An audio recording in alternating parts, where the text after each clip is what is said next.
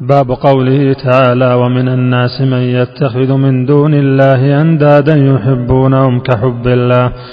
وقوله قل إن كان آباؤكم وأبناؤكم إلى قوله أحب إليكم من الله ورسوله والله لا يهدي القوم الفاسقين.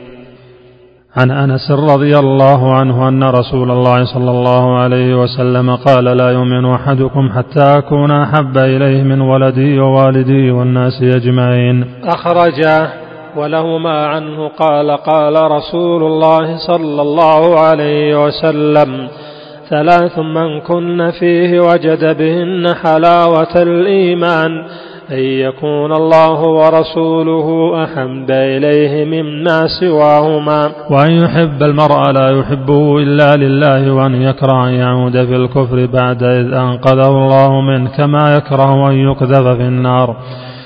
وفي رواية لا يجد أحد حلاوة الإيمان حتى إلى آخره.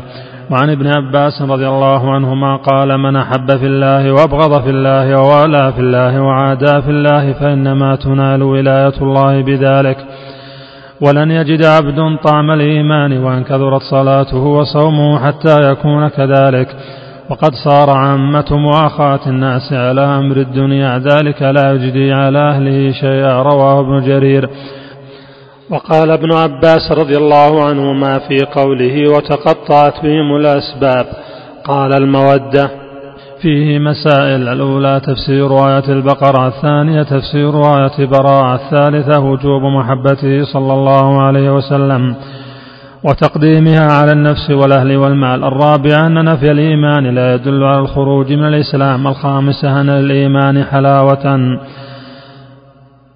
قد يجدها الإنسان وقد لا يجدها.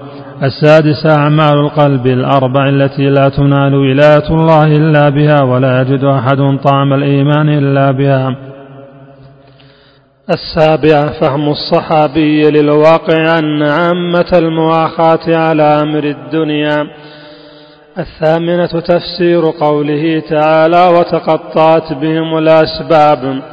التاسعة أن من المشركين من يحب الله حبا شديدا العاشرة. الوعيد على من كان الثمانية وحب إليه من دينها الحادية عشرة أن من اتخذ ندا تساوي محبته محبة الله. الحادية عشرة أن من اتخذ ندا تساوي محبته محبة الله فهو الشرك الأكبر.